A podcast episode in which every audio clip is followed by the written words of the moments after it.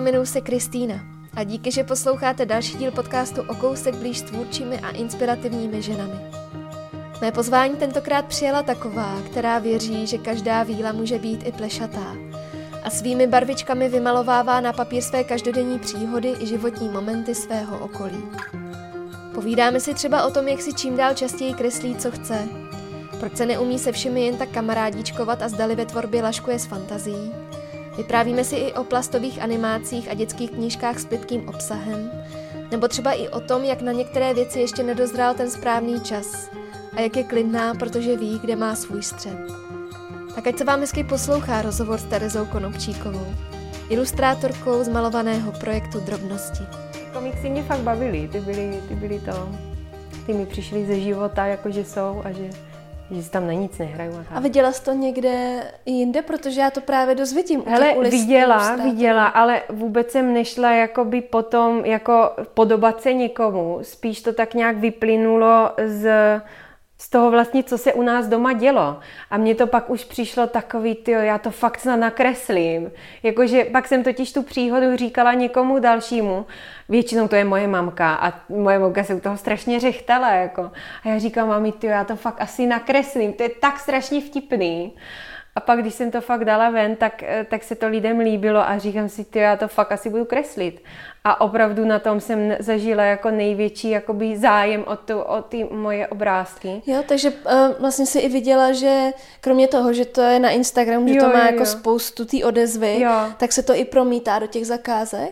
Uh, do zakázek ne. Právě, že poslední dobou vůbec na zakázky nedávám na, na nějaký sociální sítě, jde to úplně jakoby mimo to, jak bych se jako asi chtěla prezentovat, protože tohle vím, že mě baví a vím, že to bude bavit ostatní mm-hmm. a vím, že je to jako uh, to zpracovaný tak, jak mně se docela líbí, takže, takže se tím i ráda prezentuju a vím, že se u toho zasmějí, doufám, i, mm-hmm. i ostatní. Takže to mě na tom jako bavilo nejvíc, no. Ale z toho by do budoucna něco mohlo být, ne? Nějaká... Hele, já mám spoustu plánů, jako i s Ondrou, on je fakt jako kreativec a v tomhle mě jako, jakože strašně podporuje a, a pohání dopředu, mm-hmm. že on sedne, uvidí něco mýho a začne najednou chrlit ty nápady mm-hmm. a on to tak má teda se vším. Takže já pak vždycky sedím a jenom do poznámek jako ťukám, co, co všechno a, a, a pak se k tomu vracím bar, kdy pak už nevím teda, co to i všechno znamenalo. Ale, ale máme spoustu v hlavě jako projektů, který bychom chtěli dát spolu dohromady a, a tohle by mohlo být právě jedno z nich, ale, ale nevím teď, jak, jak časově to teda mm-hmm. se bude zvládat a tak. Takže jako v hlavě mám spoustu věcí, ale úplně ten čas na to není. To musí být velká zábava a zároveň podpora a inspirace, když je ten muž vlastně v oboru. Jo, je to, je to, no, eh, je to super. On teďka dělá vlastně ilustrace eh, pro Tomáše Kluse, vyjde mu zpěvník. A tím, že vlastně mu dělal, eh, dělal album, tak vlastně z toho vzniklo i taková jako pěkná spolupráce teďka na tom zpěvníku, takže teď trošku já mu radím a já mám trošku navrh s těma ilustracema, protože je to taky u Albatrosu.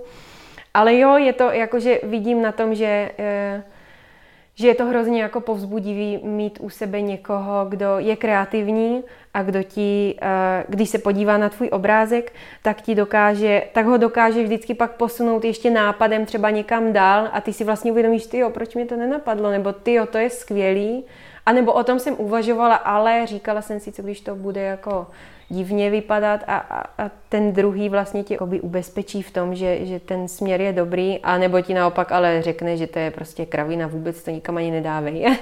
Jakože občas to je i jako tahle kritika někdy, eh, na kterou já teda občas už ani nedávám, takže občas ji jako dávám ven, co chci, mm-hmm. co mně se líbí. Takže ale je to super. Ne, nedovedu si vlastně ani představit, eh, jaký by to bylo být s někým, kdo kreativní není a je třeba ajťák, mm-hmm. nebo já nevím, teď nic nenapadá spisovat. Já mám právě muže eh, technicky založenýho, který prostě tu kreativitu mm-hmm.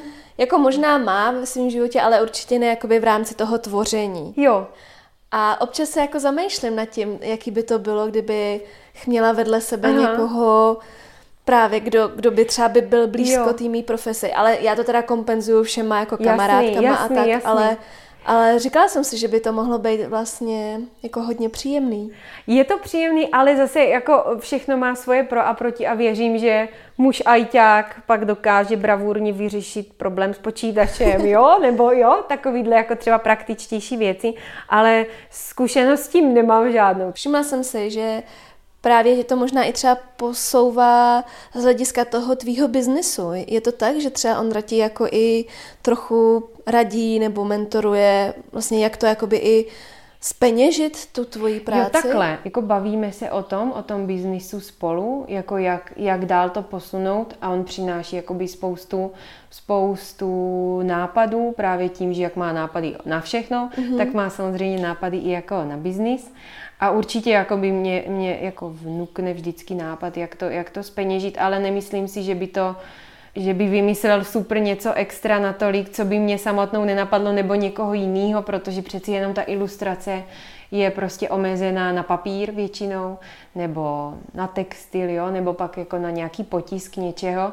Takže spoustu věcí mě i samotnou napadne, ale, ale pak jako ta realizace buď je nákladná, nebo zdlouhavá, anebo, nebo vím, že se mi nevyplatí, protože znám nějak jako ty svoje zákazníky, kteří jsou jakoby nějak, nějak zaměřený na něco a vím, že některé věci by se mi uh, jakoby nevyplatily, že bych do nich mm-hmm. jako investovala, ale pak by se mi ta investice třeba nevrátila zpátky. Takže nápadu mám já i on hodně, ale na tu realizaci pak některý nejsou úplně mm-hmm. i časově třeba. Mm-hmm. Jako. Takže si počítáš předtím, než se do, či- do něčeho pustíš? Jo, musím. Musím, protože uh, ten, ten biznis, který já provádím, biznis, jestli to tak můžu nazvat, tak uh, není, nejsem úplně tak za vodou, jak bych chtěla, takže takže, takže musím a hlavně teďka, když bych chtěla prostě to všechno vést jakoby na ty produkty spíš, než na ty uh, zakázky jakoby od lidí,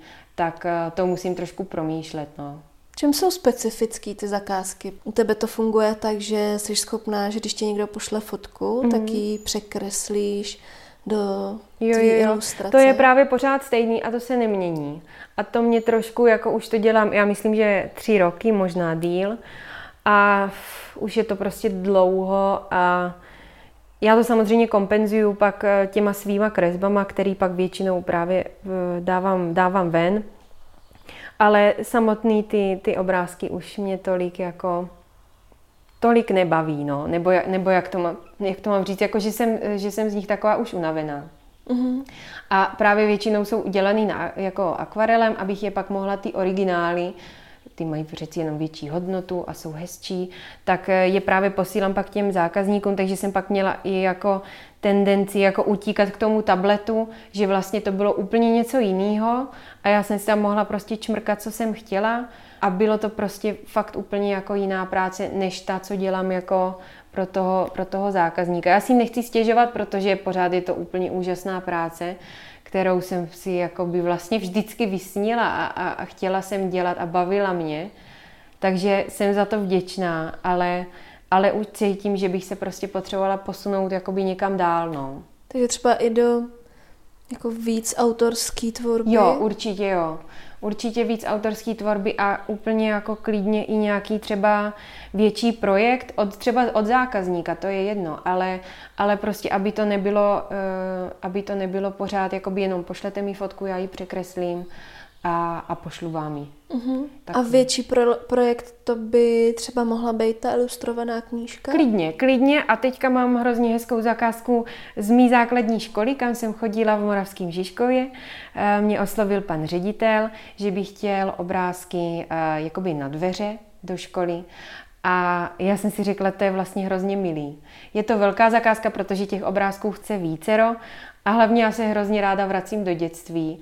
A ještě, ještě navíc jakoby do míst, kde já jsem sama vyrůstala, mám na to vzpomínky. Takže, takže takováhle zakázka mě třeba hrozně potěšila a těším se, až, až uh, na ní budu mít jako fakt čas a pustím se do ní. Takže třeba i taková zakázka, ač od zákazníka, tak pro mě je zajímavá a je to něco mě blízkého. No. To je jenom takový, jako že si říkám, že vlastně když ti pošle ten klient tu svoji fotku, takže jako relativně, to je rychle hotový. že jo, ta tvoje práce. Ale když pak takhle tvoříš třeba na té knížce, mm-hmm. tak to je jakoby daleko delší etapa. Je to, je to, když dělám s tím zákazníkem, dělám ten obrázek na zakázku, tak je to hrozně zdlouhavý v té komunikaci. První komunikujeme, jestli má opravdu zájem, pak mě musí poslat všechny mm-hmm. podklady, já musím nakreslit ten návrh, buď podle jeho přání, který on mě tam vypíše, nebo podle fotky a já si to třeba nějak upravím, ten, tu fotku a, a prostě udělám si návrh podle sebe, pak mu to posílám, pak čekám na zpětnou vazbu a teďka dojde na to. Buď nějaké úpravy tam budou v tom návrhu, anebo, nebo budu pokračovat dál v malování, pak posílám ještě jednou vymalovaný obrázek, jestli je všechno v pořádku. Je to takový hrozně mhm, zdlouhavý mm-hmm. v tom, že chci, aby se ten obrázek zákazníkovi líbil, aby věděl, co vlastně dostane ode mě je to zdlouhavý v těch krocích, no, mm-hmm. jakože nikdy neudělám obrázek třeba za jeden den, protože vždycky tam je nějaká odezva toho, toho zákazníka, třeba si to otevře, ale přemýšlí a od, odpoví ti až za den, takže vždycky je to jakoby v tomhle zdlouhavý, ale to já většinou jako nakreslím návrh, pošlu ho zákazníkovi a okamžitě jdu na jiný obrázek, protože vím, že nemá cenu někdy čekat. Uh, čekat. Mm-hmm. Takže vždycky to tak nechávám jako na Tak to musí být jako docela náročný na to, že ten zákazník vlastně neví úplně do čeho jde. Mm. Ty zároveň chceš naplnit ty jeho představy. Stalo se ti někdy, že jsi netrefila? Jo, spou- jako mnohokrát, mnohokrát a ale většinou si to právě už vyřeší v tom návrhu, že většinou ti, ti moji zákazníci jsou chytří, takže když vidí, že se jim návrh nelíbí, tak mě nenechají pokračovat v malování a, já, a pro mě je ten návrh lehce překreslitelný, protože jenom tuškou, mm-hmm. takže já ho pak vlastně si e, předělám ale většinou, většinou tu, tu jejich představu znám, protože o tu si vlastně žádám hned na začátku. Eh, a častokrát, mm, když se jim líbí nějaký můj starší obrázek, tak mi ho pošlou třeba. Tady jsou hrozně hezký barvy, tak třeba ladit to prostě do, do podobných barev. Tak eh, většinou, většinou to právě vím tady z té jejich první vazby, ale párkrát se mi stalo, že teda zákazník nebyl spokojený, pak ani když už obrázek byl hotový, i když prostě věděl, jak vypadá ten hmm. návrh. Takže někdy, někdy se úplně nejde trefit. Hmm. Ale opravdu takových případů bylo fakt jako třeba jednou za rok nebo hmm. něco takového. Hmm. Stalo se ti někdy, že ti třeba nechtěli za to zaplatit? Jo. Stalo a, a to pak nejde nijak moc řešit, no. Hmm.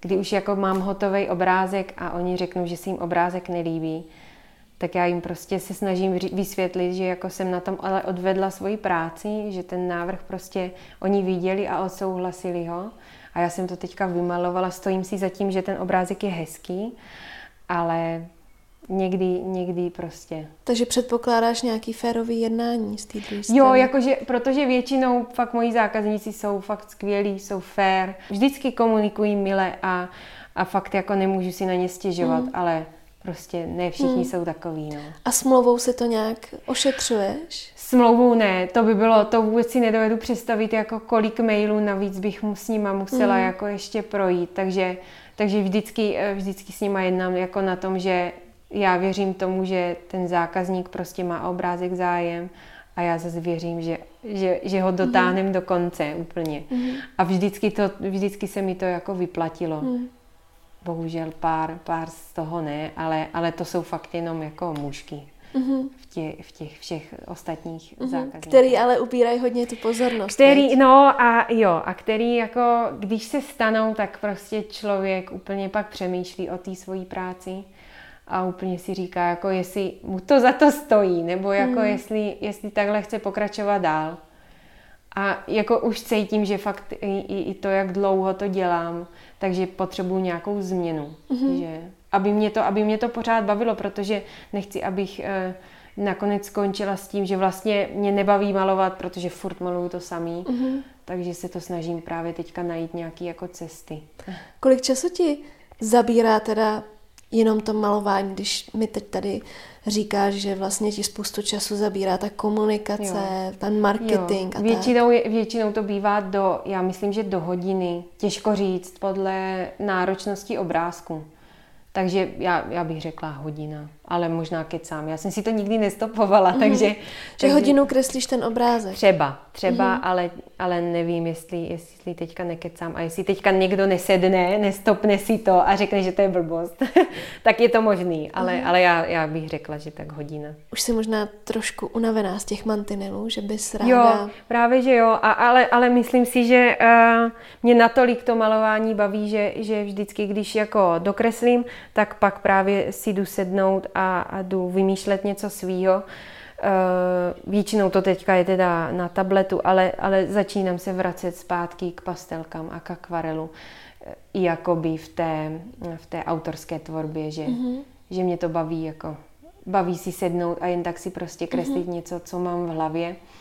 A, a v tom se právě jakoby, v tom odpočívám, tady v tom kreslení, sama pro sebe si. A, uh, a to mě baví, no. Mm-hmm.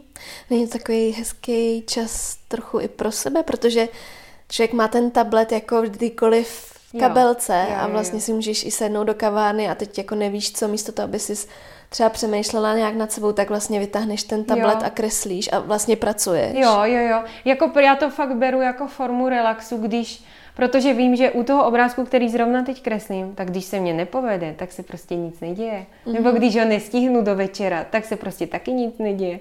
Takže pro mě to opravdu relax a mě prostě malování vždycky hrozně bavilo. Fakt jako mm-hmm. vždycky jsem měla tušku, papír, pokreslený triliardy deníčků jsem vždycky měla. Takže, takže fakt pro mě je to jako relax a já si v tom hledám právě třeba i možnosti, jako, jak to přivést do biznisu. A pro mě to tohle přemýšlení není práce. Mm-hmm. Já nevím, jak to, jako chápu, že to jako práce je, ale pro mě to není práce, když, pro mě je práce opravdu jako sedět u stolu a malovat podle přání zákazníka. To pro mě je práce a samozřejmě komunikace s ním. Ale sednout si prostě sem na sedačku večer k filmu. Já teda miluju jako kreslit u filmu. To, to je pro mě jako úplně jako top relax. Uh-huh. tom, v tom nejvíc odpočívám. Jak dlouho vydržíš nekreslit? To je těžko říct. Já třeba mám opravdu, nebo u nás doma, to máme nastavený, takže o víkendech se nepracuje. A já to opravdu dodržuju a většinou prostě máme vymýšlený výlety nebo jedem na zmrzku a prostě jsme spolu. Takže nemám to tak, jako že bych měla absťák, teď jako potřebuju kreslit, to ne, ale, ale takže klidně bych týden eh, nekre, nekreslit vydržela, ale spíš o tom přemýšlím, o obrázkách a zapisuju si do poznámek třeba, co by, mě, co by byl hezký obrázek, jak ho propracovat, jakou technikou. Mm-hmm. Takže jakoby přemýšlím o tom, ale jako nejsem taková, že bych fakt jako seděla v kreslení. To zase ne, to zase ne. Mm-hmm. to mě baví spousta i jiných věcí na to, abych jako byla furt jenom zavřená jako s nějakýma kresbama to asi ne. Terko, vítám tě v podcastu o kousek blíž. Děkuju, děkuji za pozvání. Když si teď říkala, že vlastně si kreslila od jak živá, dokázala jsi tenkrát představit, že by to bylo něco, čím by si vlastně jednou mohla živit? Ne, ne, byla to absolutně jako taková úplně dětská naivní představa, jak kdyby jsi mi odpověděla na otázku, čím chceš být, tak řekneš princeznou. Mm-hmm. Takže pro mě to bylo, já jsem ani o tom nepřemýšlela, jako jak to zrealizovat ten sen. O tom prostě dítě nepřemýšlí. Ono si představuje sebe u toho, u toho malířského stojanu s tím, s tou paletou barev, jo, jak je celý od barev a kreslí nádherný obrazy. Ale vždycky jsem chtěla, věděla, že mě jako malování a kreslení baví a chtěla jsem se tomu věnovat nějak. A hledala jsem si ty cesty jako od malička. Já jsem si první představovala, že budu jako Rembrandt, jo? Nebo někdo, někdo, někdo z těch velkých umělců. Pak jsem dospěla k tomu, že takhle jako dobrá nejsem a že mě to vlastně ani nebaví tyhle, tyhle, tyhle věci a zátiší a takový, co se vlastně učí ve výtvarce mm-hmm. na začátku, mm-hmm. když se dítě uh, učí malovat.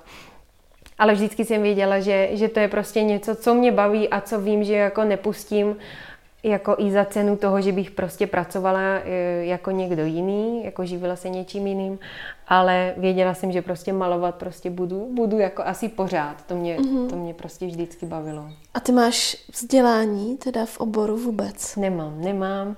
E, moji rodiče e, mě přihlásili v první třídě do Zušky na výtvarku, tam jsem se strašně těšila, připadala jsem si jako, že Už jsi ta malířka? Já už jsem malířka a že jsem hrozně dospělá, že já budu vlastně studovat něco navíc. a přišlo mě to hrozně jako, eh, hrozně jako dospělácký a hrozně jako teď si jdu plnit ten sen, ale já nevím, co se stalo v té v výtvarce, ale mně přišlo, že tam po mně chtěli jako věci, které já jsem nebyla schopná jako namalovat, jakože když jsme šli do přírody a měli malovat něco podle toho, co vidíme, tak to bylo fajn, to bylo super. Ale pak jsme najednou došli do, do třídy a pan učitel řekl, že máme namalujte čápa. A já jsem si vlastně vzpomněla, že já jsem nikdy čápa neviděla. Já jsem ho viděla jenom na obrázku a úplně jsem v tu chvíli, já si myslím, že u toho čápa mi to došlo, že vlastně nemůžu chodit do třídy, kde máme kreslit z hlavy něco, co jsem vlastně jako naživo sama v životě neviděla. Když by mě vzali do zoo a posadili před čápa, tak by ho namalovala nějak. Protože tehdy jsem prostě nebyla ani nějak jako stylisticky zaujatá pro nic a fakt jsem jako se snažila vždycky podle toho, jak to vidím, to nakreslit. Takže pak jsem řekla mamce, že, že tam jako chodit nechci, protože tam se e, dělala i keramika, tam mě strašně nebavila, to bylo jako to mě vždycky jako skažená hodina, jak jsme měli dělat keramiku. Takže pak jsem e, s pláčem sice odcházela z té zušky, protože mě to bylo líto, protože jsem věděla, že to je něco, co mě baví a úplně mě přišlo, že tak zrazuju nějak všechny, co mě jako chválili. I pan učitel na hodinách mě chválil, moje rodiče, že jo, samozřejmě, moje rodina a kamarádi. Ale nějak jsem prostě necítila, že, že to, že, že tam mám být. Je to hrozně zvláštní, jako že jsem byla v první třídě a takhle jsem si jako rozhodla. Takže, ale, ale já jsem pak si prostě malovala dál a snažila se vstřebávat všechny informace na výtvarkách, co jsme vždycky měli, nebo nějaký kroužek, když byl výtvarný, tak jsem, tak i vlastně pak na střední to tak bylo, že jsem pak uh, přišla domů a, a studovala ty věci pak ještě jako doma, protože já jsem tím byla fakt fascinovaná nejenom jako um, těma různýma technikama, které jsme zkoušeli, ale i, i jako teorií, mhm. teorií mm-hmm. uh, výtvar, výtvarného umění. Prostě mě to strašně bavilo a pak mě hrozně, jako musím říct, že mě fakt hrozně bavila i příprava na maturitu, protože jsem maturovala z výtvarky.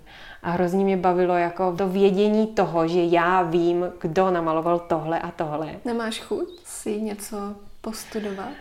Úplně ne. Jakože, um, jak to říct, já úplně cítím, že nemám na to, abych šla do školy a seděla a dávala pozor. To asi nemám, ale, ale hrozně by mě bavilo, když by jsem se setkala s nějakým jako člověkem, který maluje třeba nějakou technikou a mohla si to vyzkoušet mohla si to vyzkoušet a pobyt s tím člověkem a třeba týden s ním, já nevím, být a, a prostě mm-hmm. malovat si takhle. To. Jo, jo. Jakože, aby to nebylo formou jako v 8 ve škole, mm-hmm. přestávka. Jo, jakože tohle, já úplně jako cítím, že, že to úplně jako mě, mě vyšťavilo a ani tu teorii, že bych prostě nezvládla na té hodině už jako udržet pozornost, že potřebuji jakoby furt jakoby něco dělat těma rukama a, a nezvládla bych to ani jako hlavou, tu pozornost. Jako. Mm-hmm. Už jsem vyšla ze cviků, si myslím. Mm-hmm. Když jsi říkala, že si toho čápa nebyla schopná nakreslit, máš to tak pořád, že vlastně kreslíš jenom ty věci z toho života, které se ti stanou, který, se kterými máš tu blízkou mm. zkušenost? U, jako určitě to dělám u věcí, které uh, u té autorské tvorby, jak jsem ti říkala, že u toho odpočívám, tak většinou maluju mě známé věci, protože ty mě nejvíc inspirují. Jakože nesednu si a nezačnu malovat fantaskní krajinu. Mm-hmm. Já nevím, jo, něco takového to ne. Ale občas mě třeba napadne obrázek, eh, který by, byl, eh, který by byl hezký, který by byl zajímavý, ale je to pro mě úplně jako jiný svět. Třeba jak kdybych se rozhodla teďka malovat já nevím, vesmírnou družici, jo? tak jako nevím, jak vypadá taková družice, takže půjdu na internet, nastuduju si to a, a buď si to zkusím uh, nějakou překreslit a tu pak překreslovat do té doby, dokud se z ní nevyvine to, co já bych chtěla, a nebo, nebo prostě no, nastudovat to a, a, a pak to, pak to jakoby překreslovat. Mm-hmm. Ale nemám, nemám to tak, že bych jako uh, měla v hlavě obrázek, který by zahrnoval něco, co jsem v životě neviděla. Jakože tyhle fantaskní věci mě ani moc jako uh, neinspirují jako k tvorbě. Nebo málo kdy. Málo kdy spíš, mm-hmm. abych kreslila růžový stromy a já nevím, monstra a tak, mm-hmm. to ne. Já jsem si všimla, že u těch tvých popisků dost často to komentuješ tak, že malováváš lásku a radost a, a život a hezký den na papír. Tak jsem si u toho tak říkala, jestli si třeba někdy malovala i nějaký neštěstí nebo neradost. Jo, jako měla jsem období právě na střední škole. Nebo to byl takový přelom ze základky na střední školu, kdy jsem byla hrozně znechucená tím, kam jdu. Já jsem nechtěla na tuhle školu jít. Já, jsem, já mám vystudovanou eh, pedagogickou školu, eh, jakoby předškolní a mimoškolní pedagogiku jako obor. A já jsem tam šla jenom proto, že jsem měla strach se přihlásit na uměleckou školu. Protože se tam hlásila moje spolužečka, já jsem měla hrozný strach, že mě by nevzali. A vlastně, vš- protože všichni mě na základce znali a vlastně doma jako prostě někdo, kdo to umí kdo prostě furt se někde hlásí na nějaký eh, soutěže a jako někdy vyhrává, někdy ne, ale prostě kdo se tomu věnuje a baví ho to a všichni ho takhle mají zapamatovanýho. A já jsem prostě měla fakt jako strach, že, že teďka bych prostě úplně u všech jako padla v jejich mm-hmm. očích a že úplně jako, a že i mě samotnou by to asi položilo, když by mě nevzali. Takže já jsem se pak prostě přihlásila na e, někam, kam jsem vůbec jako nechtěla jít jako uči, být učitelkou by pro mě v tu dobu bylo jako, proč ne, to je hezký, já mám děti ráda, tak jsem si říkala, dobře, půjdeme tam se s mojí sestřenicí a bude takový fajn, budeme tam spolu. Ale pak jsem prostě zažila jako fakt prvá, který byl fakt jako psycho. Já jsem byla na intru, zavřená prostě s holkama, kde byl nějaký řád a kde to fungovalo jako takový sesterstva. Všichni se měli rádi a navštěvovali se. A já taková nejsem prostě, abych se takhle kamarádíčkovala se všema. Takže to byl fakt jako hrozný období a já jsem se fakt zavřela a v té době jsem malovala hodně jako takový temný věci a, a, a bavilo mě to černobílý a tuží třeba jenom. A a bavilo mě se v tom rýpat v těch svých pocitech a v nějakých depresích a tak. To jsem naštěstí opustila po prváku a myslím si, že to bylo i tím, že jsem vlastně odešla z intru a šla jsem bydlet k mamčiné eh, kamarádce ve Znojmě, která měla, eh, měla velký byt a poskytla mě tam jakoby jeden pokoj. Stali se z nás hrozně dobrý kamarádky, ale díky tomu, že já jsem měla čas na sebe, že jsem tam vlastně nebyla jakoby pohlcená tím intrem a tím prostě tou mm-hmm. školou každý den, že jsem se fakt mohla zavřít a mohla být jenom sama se sebou, tak vlastně díky tomu jsem opustila všechny ty deprese a tak. Ač je to zvláštní, že jsem vlastně šla do ústraní, tak vlastně díky tomu jsem našla znovu jakoby takovou radost. Působíš hodně křehce. Seš křehká nebo naopak jako seš je to jenom nějaká prostě slupka a pak vevnitř prostě je podle, ta síla velká. Podle toho, v čem to myslíš, jakoby v jakým, v jakým oboru myslíš, jako jestli jsem křehká. Jestli v eh, té mý tvorbě, jestli se to do toho promítá, tak nebo... v té tvorbě asi seš spíš křehká. Jo, jakože tam to, tam, to, tam to tak cítím, jakože ani bych nechtěla být jiná, mě to tak jako i baví. Ale jestli jsem křehká i, i v ostatních věcech, já nevím. To, úplně, to by se musela zeptat asi mých rodičů a mých přátel a, a Ondry. Já, já nevím, jestli jsem křehká. Já si tak e, někdy připadám v některých situacích, ale zase v některých si připadám, jako že bych je zvládla. Jako že jsem dostatečně už silná na to, jako abych třeba sebou nenechala jako zametat. Nebo já si to aspoň o sobě myslím, že bych jako sebrala všechnu svoji sílu a, a nenechala si prostě něco líbit. To si zase uh, myslím, že já nevím, já ti třeba občas pozvu, až bude znovu mistrovství hokeje, tak já ti ukážu svoji sílu, jak, jak umím fandit. Takže já, já myslím, že jako sílu v sobě mám, ale já nevím, asi ji nepoužívám k tomu, abych, uh, já nevím, byla zlá na někoho, nebo abych si prostě za každou cenu prosadila svoje, nebo abych šla na úkor někoho druhého. To úplně jako nesnáším konflikty, takže tomuhle se úplně snažím vyhýbat.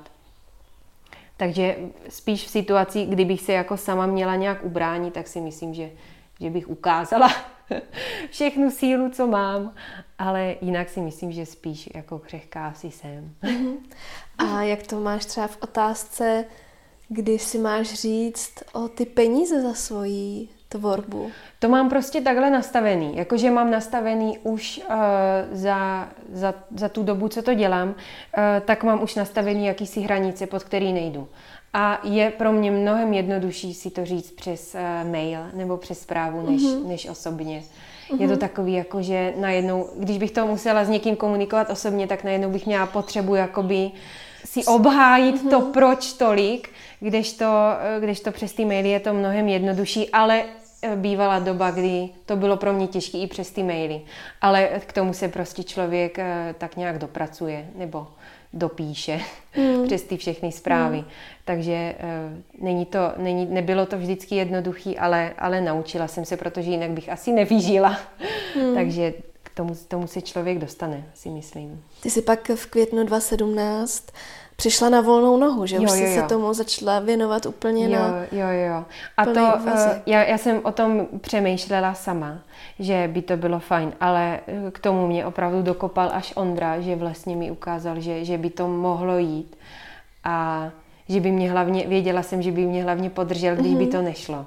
Mm-hmm. Takže, uh, takže za to vděčím hlavně, hlavně jemu, že, že jsem ten krok jako udělala protože nevím, nebyla, v té době jsem si ještě úplně tolik nevěřila. Jako už jsem nějaký sebevědomí jakoby ohledně té svojí práce měla, ale asi jsem si ještě úplně tolik nevěřila na to, abych věřila, že bude tolik zákazníků, kteří, kterým by se ta moje práce líbila a, a měli o ní zájem. Takže já jsem pak byla hrozně mile překvapena, že to fakt fungovalo.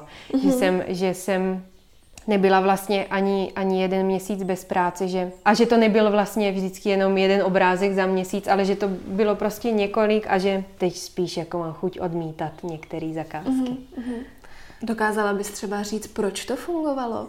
Kdyby třeba někdo chtěl taky začít takhle kreslit? Fungovalo to skrze ten projekt, ve kterým jsem byla předtím díky kterému jsem, e, jsem se nějak jakoby začala soustředit vlastně jenom na tu tvorbu na sociálních sítích. Díky tomu jsem vlastně i našla jakoby nějaký rytmus, jak pracovat, protože vlastně o celý ten chod jsem se skoro celý starala sama. A sociální sítě ti teda hodně fungují, vy? Jo, já nevím, jak, jak to, ale jo, jakože to se díky tomu se to probudilo, tím, že jsem tam začala, že jsem vlastně jakoby ten Instagram přestala používat jako osobní jakoby mm-hmm. nějaký profil, ale začala tam přidávat fakt jenom obrázky a ti lidi si toho prostě začali postupně všímat a začalo chodit postupně jako víc a víc zakázek. Takže díky tomu já teďka vlastně mám, uh, mám zakázky a mám práci. Mm-hmm. Máš tam nějaký třeba režim, jak přidáváš příspěvky? Ne, nebo... ne, vůbec. Tohle já, já vím, že to absolutně nefunguje. Mm-hmm. Vím, že když tam prostě přidám obrázek, za který, který mě přijde prostě skvělý, přijde skvělý všem okolo, komu ho pošlu a přidám ho a má třeba 120 lajků a odezva je absolutně nulová a pak přidám obrázek uh, oznámení o naší svatbě a lámu rekordy. Takže vím, že, jako, že to prostě nejde vypočítat. Nejde mm. ani vypočítat, v jakou hodinu to tam máš dát, ani v jaký den. Prostě Instagram si s tvým účtem dělá úplně, co chce. Mm. A myslím si, že nejvíc právě lidí slyší na nějaký jako velký zprávy, když oznámíš něco velkého, tak na to lidi reagují. To, to je jediný, co já jsem jako vy, vypozorovala a vím, že funguje stoprocentně, ale když prostě přidáš skvělý obrázek, hmm. který si myslíš, že je fakt dobrý, propracovaný a je vtipný, tak někdy se prostě hmm. nezadaří. Jak s tím pracuješ? Mrzí tě to, nebo Víš, to co mrzelo? Jo, mrzelo mě to, na, na, když, jsem, když jsem byla jakoby fakt na těch začátcích, když jsem si říkala, jo, takový dobrý obrázek a teďka se nikomu nelíbí, ale teďka, jakmile jsem prostě přešla přes všechny jako asi ty zakázky a obrázky, tak tak mě je to vlastně jedno. Mě, já, já si za tím obrázkem stojím, mně se líbí, já se tím vlastně prezentuju a jestli se mě, jako půlce lidí nelíbí, to mě mrzí, ale jako mně se líbí a, a proto jsem ho vlastně přidala. Takže mě asi úplně jedno, protože i vím, že jako ten Instagram ti ten obrázek jako ne, nemusí ukázat, že? Takže, mm-hmm. takže i to beru tady z tohohle hlediska, že jako spoustu lidí by ho i olajkovalo, ale bohužel ho ani nevidělo protože jeho Instagram jak si skryl před tebou, já, ne, já nevím, no. Takže neberu to absolutně nějak fatálně, nebo jako, mm-hmm. že by mě to rozbilo nebo něco takového, to vůbec ne. Hmm. Vnímám vážně spíš ty reakce těch lidí, eh, že mi fakt furt chodí zakázky, což mi přijde jako super. No jedna z velkých událostí, kterou jste tam nedávno zveřejnili, nebo jste tam zveřejnila, tak je, že čekáš miminko. Jak se tahle tvoje životní etapa projevila třeba v malování? No, e, nijak. Já jsem přestala absolutně malovat na dva měsíce, protože první měsíce, ten první trimestr byl fakt jako hrozně jako vyčerpávající a fakt mi nebylo dobře a když mi je takhle fakt jako zle, tak nedokážu pracovat. Nedokážu vlastně nic dělat, nic. Jako to člověk ani pořádně nedokáže ležet v posteli. A fakt to bylo jako nepříjemný, nepříjemný období, kdy jsem věděla, že se nám děje hrozně radostná věc. A já se z toho nedokážu úplně radovat, protože fakt běhám jenom na záchod a zvracím.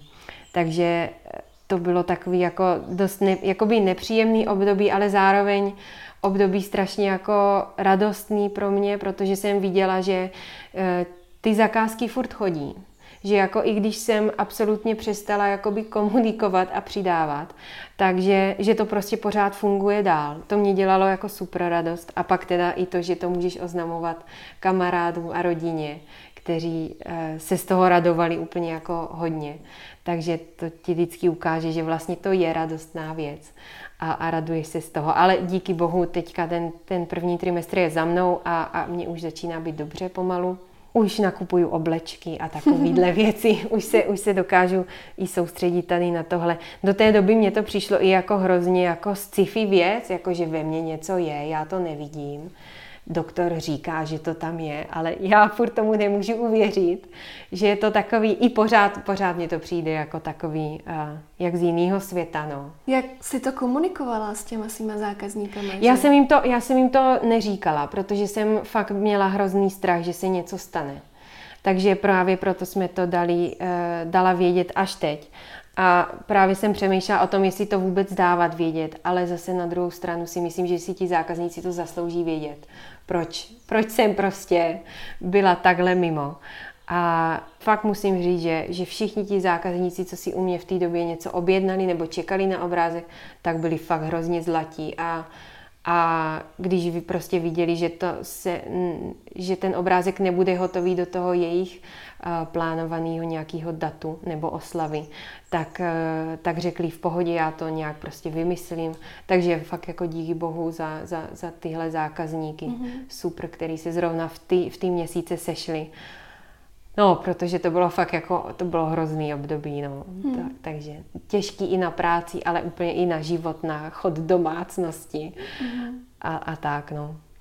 Co teď máš v hlavě? Snažíš se třeba přemýšlet nad tím, jak to všechno bude, nebo máš tam nějaký obavy? Já věřím, já věřím, že to půjde, protože mám, mám dobrou práci, kterou můžu dělat z domu a že nepotřebuju jakoby k té svojí práci spoustu věcí třeba, nebo že k tomu, nebo že ten můj obrázek prostě netrvá hodiny a hodiny, než aby, aby byl jakoby dokončený.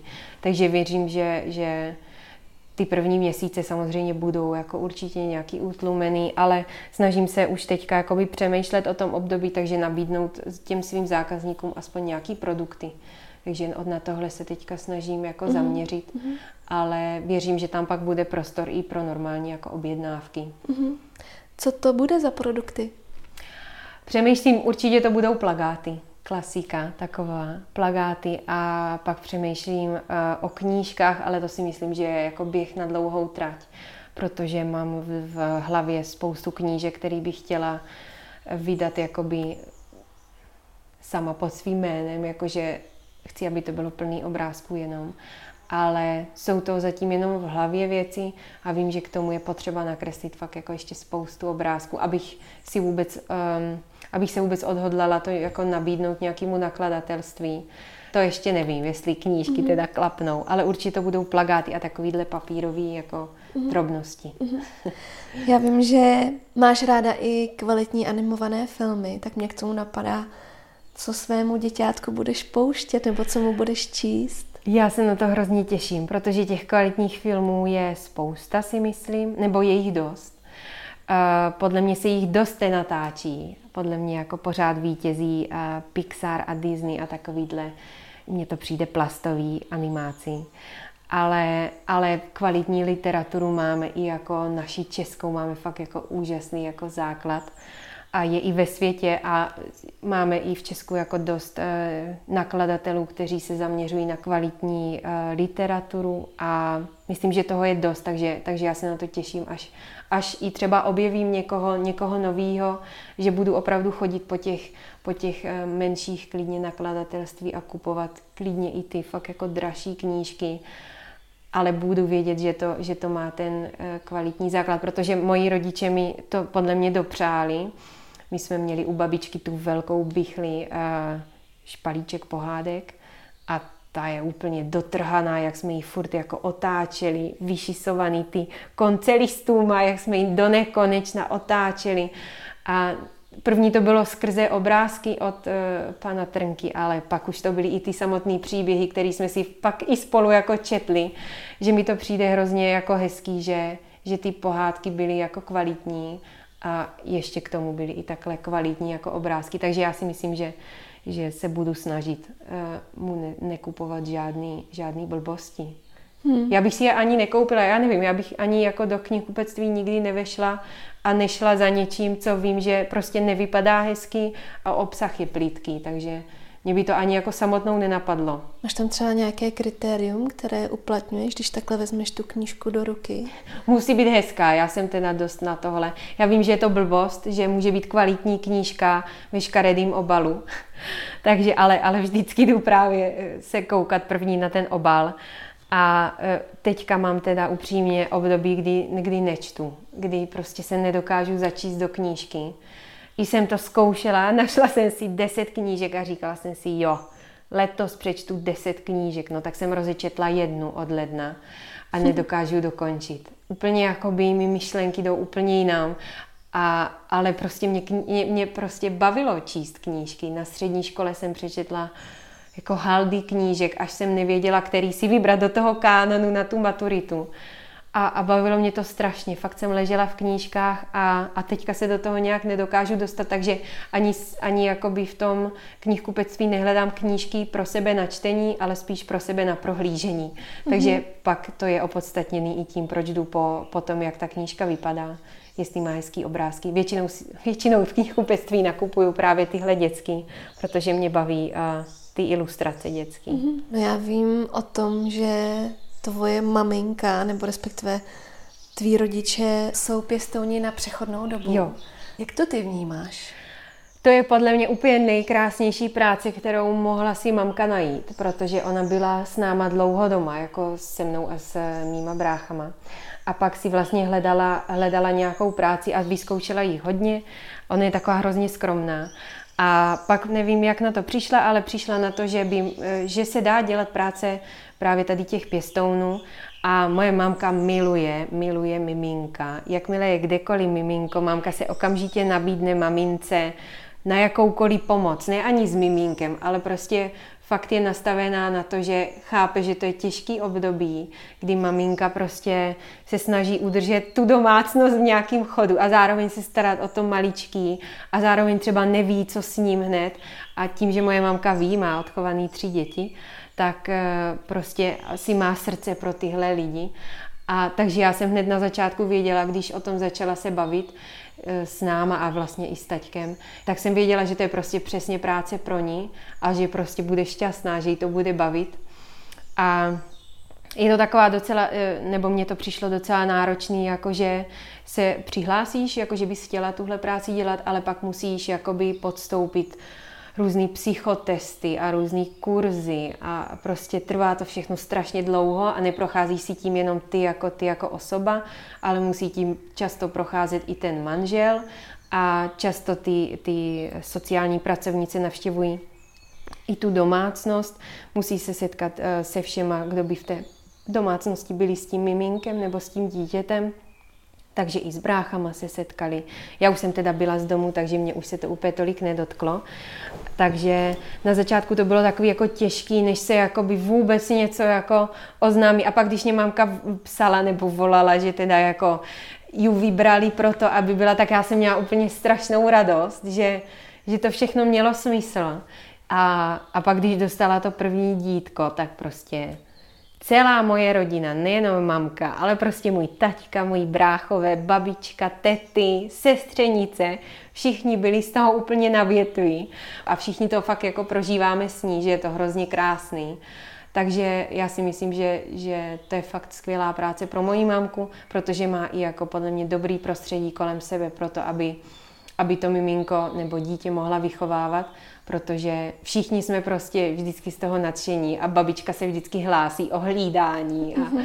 Takže fakt jako to prostředí, to miminko si myslím, že u nás má úplně naprosto jako absolutní luxus. Aha. Nejenom jakoby v tom zabezpečení, ale hlavně v té lásce, která jakoby je uh, ze všech stran, nejenom od té mamky. Mm-hmm. Takhle, když si toho přímou účastnící téměř, tak uh Přemýšlela jsi třeba nad tím někdy, že by to taky bylo něco pro tebe, třeba do budoucna? Eh, ten pěstou na přechodnou dobu. Já si úplně nejsem jistá, protože úplně na to nemám teďka ten věk. Vím, že mě baví malování, takže určitě jako ne teď. A nedovedu si představit, jak pak budu na tom jakoby myšlenkově a nevím, jako hmm. psychicky názorově, pak třeba v těch 40 jo. letech. Těžko se to asi Těžko, těžko říct, jako... Co bude? Co bude a jestli bych to fakt takhle zvládla jak mamka. Ty občas funguješ jako modelka. že si tě návrháři půjčují k tomu, aby si odprezentovala jejich, uh, jejich práci. A mě k tomu napadá, ty sama se sobě líbíš? No, to je modelka, to je hrozně silný slovo, já to musím uvést na pravou míru. Většinou to jsou nějací kámoši, co znají buď Ondru nebo mě, takže je jednoduchý mě oslovit, to si spíš myslím. Jo, jako já jsem s tím asi nikdy úplně neměla problém, že bych jako e, zakrývala zrcadla nebo jako ani se nemohla kouknout na sebe, to asi ne. Já nevím, já jsem tohle upřímně nikdy jako až tak neřešila. Samozřejmě byly věci, které se mě na sobě nelíbily a možná to teď nelíbí, ale aby to bylo něco, co bych si řekla, jej dama, nefuj, já jsem škaredá, to fakt ne. To asi ne. Co to je? Co se ti ah, na sobě Já mám křivý nos, já jsem z něho nešťastná od dětství. Já nevím, co se mně stalo, ale mám křivý nos. Z toho jsem nešťastná, mám křivý nohy. Do X. ale neprožívám to tak, jako že bych potřebovala plastiku a nějaký narovnávání, to asi aha, ne. Aha.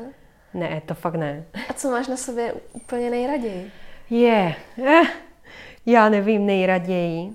Řekla bych, že vlasy. Mě vždycky všichni chválili vlasy. A já jsem hrozně spokojená s tou barvou. Nikdy mě v životě nenapadlo se barvit. Já, že jsem spokojená sama se sebou. Mm-hmm. Že nehledám na sobě zbytečně něc, nějaký chyby a zbytečně se jima nezaobírám, protože žádný plastiky podstupovat nechci. Takže se snažím brát takovou, jaká jsem. Mm-hmm. Myslíš, že můžou mít víly krátké vlasy? Stopro. I plešatý podle mě můžou být. Ptám se proto, protože dost často vlastně máš úplně na krátko vlasy. Mm. Taky jsem si všimla jednoho hrozně milého komentáře u jedné z tvé fotky, kde právě si čerstvě ostřihaná a máš to hodně, hodně na krátko. Tam ti samozřejmě spoustu lidí jako komentuje, jako že ti to sluší a tak. A jedna z těch kamarádek tam píše, že na terce je nejkrásnější terka. Jo. A to se mi strašně líbilo. Máš, máš pocit, že ty vlasy jako nejsou úplně určující, protože mm. spousta žen si jo, nedokáže rozumím. představit, že by si ty mm. vlasy ostřihaly. Já si myslím, že, že jsem to asi tak uh, nikdy neměla. Já jsem měla jedno období, kdy jsem o tom opravdu uvažovala, o tom, že se fakt takhle ostříhám a to jsem měla dlouhý vlasy do půlí zad. A v té době jsem uvažovala, že bych se ostříhala na krátko, pak mě to nějak pustilo a ostříhala jsem se jenom do eh, asi třeba za rok na to do, na Mikado, na takový delší. A to bylo vlastně před maturitou a pak vlastně, jak jsem odešla ze školy a začala pracovat nějak jako sama, tak, eh, tak jsem se ostříhala úplně na krátko. A vlastně mi to, mě to totiž vlastně došlo, že to není nic, co by mě definovalo že prostě ty vlasy jsou prostě vlasy. A že dorostou a když by třeba najednou úplně vypadaly, tak vypadají. A není to prostě nic, co by, co by definovalo to, jaká jsem, to, jak vypadám, to, jak na někoho působím.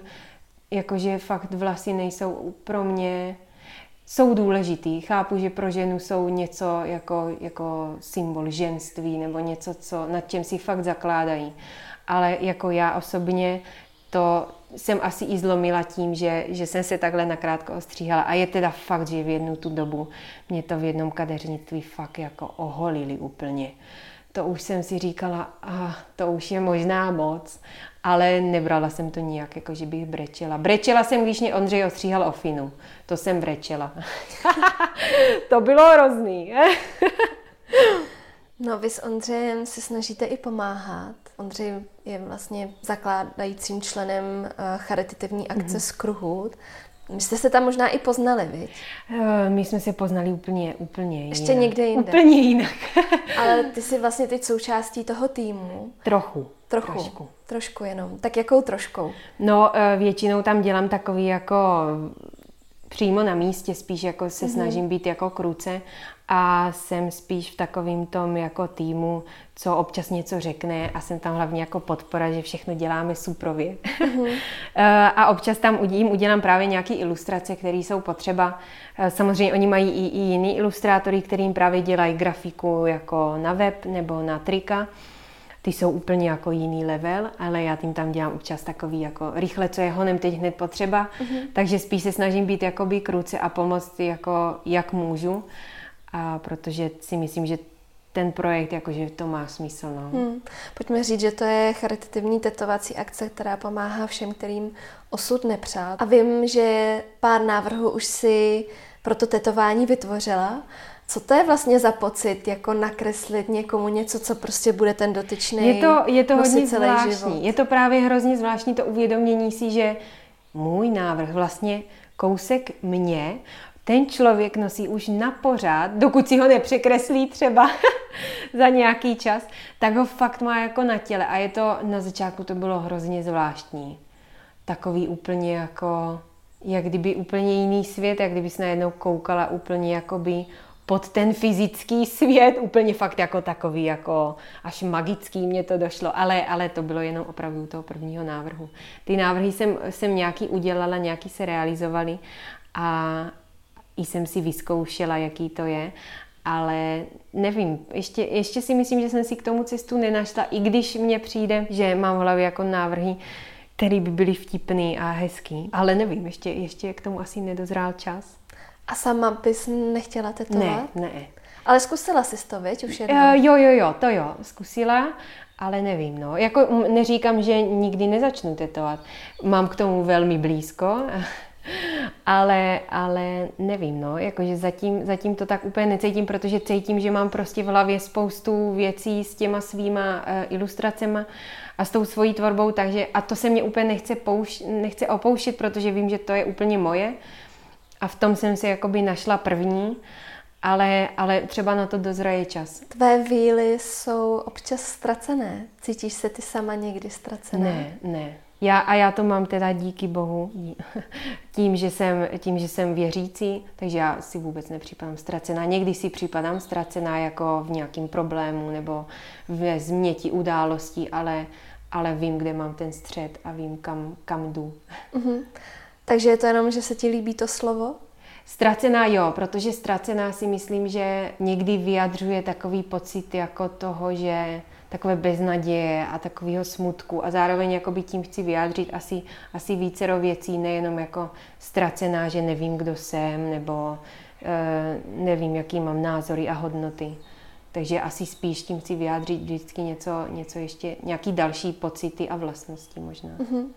Stává se ti dě- někdy, že děláš jakoby nic, ale přitom vevnitř se ti toho děje spoustu, točí se ti svět? O tom jsem nikdy nepřemýšlela. Já jsem to totiž k tebe taky jednou četla a právě jsem si říkala, jestli... To musí být starý obrázek. Určitě, určitě je starý. Jakože uh, určitě byla ta doba, kdy já jsem uh, si jakoby zažila takový svoje období právě v tom prváku, jak jsem říkala, a pak ještě ve čtvrtáku, kdy jsem vlastně jako tápala tak nějak, kdy jsem vlastně neustále žila v jakýmsi smutku a nevěděla jsem z čeho a, a bylo to takový jako fakt těžký období, kdy, kdy jsem pak i musela jako vyhledat nějakého psychologa. S tím mi hodně pomohla moje mamka, protože já jsem byla absolutně neschopná jako eh, cokoliv udělat. Já jsem se vlastně v té době měla i rozhodovat, kam se přihlásím na výšku. A já jsem prostě měla stavy, že jsem nedokázala ani otevřít ten notebook a něco si vyhledat za informace. Já jsem fakt byla jako taková absolutní otupělost, takže je možný, že to je z téhle doby, mm-hmm. protože jinak, jinak mě, mě nenapadá, jako vůbec tyhle stavy pak už jsem neměla mm-hmm. a opravdu pak už uh, to jsem jakoby překlenula, to bylo takový jakoby období pár měsíců. Mm-hmm. Je mo- a v té, v té době jsem jako hodně tvořila, takže je možný, že jsem pak se i, ráda jsem to pak i jakoby ten obrázek vysvětlovala tou větou nějakou mm-hmm. jednou. Mm-hmm. Jinak nemáš potřebu to dovysvětlovávat? Někdy obrázky? jo, někdy, někdy ty svoje vtípky jo, protože e, mi přijde právě nějaký komiks jako vtipný sám o sobě, plus ale tomu dodává někdy korunu právě, právě ta nějaká hláška. Takže někdy jo a mm-hmm. někdy, někdy taky ne. Mm-hmm. Máš nějaký ženský vzor? Ženský vzor mám v... Dlouho jsem ho měla v Audrey Hepburn ta mi přišla dokonalá v tom, jak byla krásná a jak, jak, byla, jak byla krásná i uvnitř. A ženský vzor mám, mám v, v mojí mamce asi. Jako ten úplně nejsilnější je v ní a v, jakoby v rodinných příslušnících, v babičce, oni jsou, to jsou fakt jako ženy, jako mně to tak přijde, oni jsou hrozně srdeční, pomůžou, i když sami jako třeba by potřebovali pomoc a, a jsou prostě v tomhle asi jako tomhle mi jsou asi vzorem a přemýšlím, jestli mám vzor někoho, někoho ještě jiného. Jako vzor můžeš mít někoho jako na Instagramu, ale pokud toho člověka neznáš, tak já bych to nemohla označit jako vzor, protože na Instagram dáváš jenom většinou to hezký nebo hezkou fotku, co hezky vyfotíš. Takže opravdu z těch lidí, co znám osobně, tak eh, jsou to opravdu asi mamka a babička. A třeba v tom tvém oboru máš někoho, ke, komu jako zhlížíš? Mám spoustu lidí. Spoustu. spoustu, protože je tolik dobrých výtvarníků. I já jsem to dávala dokonce nedávno eh, na Insta Stories, eh, kdy jsem se ptala lidí, jako jestli mají nějakou otázku na mě a někdo se mě tam zeptal, eh, jestli mám právě nějaký vzor tady v té tvorbě. A já jsem popsala celou obrazovku právě těma jménama, protože těch lidí je je fakt jako hrozně moc. A pak, když jsem vlastně o tom přemýšlela, o tom příspěvku, tak jsem pak přišla na další a další lidi, hmm. kteří mě něčím inspirují a ani nemusí dělat tu tvorbu, ale něčím ta jejich práce mě inspiruje do té mojí. Ne, že bych jakoby šla a obkreslovala jejich obrázky, ale spíš mě těší, že, že jsou prostě tak nadaní a pak prohlížím ty jejich knížky a říkám si, že je to úžasný, že nějaký člověk je takhle šikovný a že to takhle hezky jako jako celý vykreslí a dá, předá ti takovou tu atmosféru toho příběhu. Hmm. Co bys dělala, kdybys nemohla malovat? Oh, tak to nevím. To nevím, já bych se naučila asi malovat nohou. A jednou, když jsem byla malá ve, ve školce, tak jsem si pořezala pravou ruku a kreslila jsem si i tak levou. Takže, takže si myslím, že bych asi našla nějaký, nějaký jiný způsob uh, ne třeba kreslení, ale nějakého jako vyjádření se, asi jo, hmm. to asi jo, ale, ale to jsem nepřemýšlela, jo. To by byla katastrofa. Mě to fakt baví, jakože i jako ty fakt moje myšlenky, které mám, když pak jdeme někde na výlet, tak, tak se pak vždycky stejně v těch myšlenkách vracím k tomu, jak bych to namalovala, nebo jak bych to přenesla pak do nějakého příběhu, nebo tak. Umíš to taky vypnout, tyhle ty myšlenky? To já nevím ani, jestli chci je vypnout. Mě to docela baví, jakože pro mě je to opravdu jakoby takový chod myšlenek přirozený, který ne, že by mě zaměstnával mysl, ale když prostě jdu a najednou si říkám, aha, to je hezká, to je hezká krajina, hezký pohled prostě do těch polí, to by byl hezký obrázek, ale nezatěžuju tu hlavu dál, jako abych ho nem rychle vymyslela, mm-hmm. kde to zrealizovat, to ne, to ne. Jako ne, že by mě to úplně takhle jako vyšťahovalo, to, to ne. Ale spíš jako občas mě to tak napadne, když, když, když jsem, anebo často se mi to stává s lidma, mně přijdou lidi nejvíc jako inspirativní. Takže když, když vidím nějakou situaci, jak někdo někde sedí, a, a tak mi to přijde milý. Většinou to jsou důchodci, teda nevím proč. A děti teda, ti jsou úplně nejvíc. Tak a je to za námi. Jak se vám naše povídání líbilo? Napište mi o tom. A dejte mi i vědět, jestli si rádi kreslíte, nebo zdali vám doma visí obrázek od své oblíbené ilustrátorky.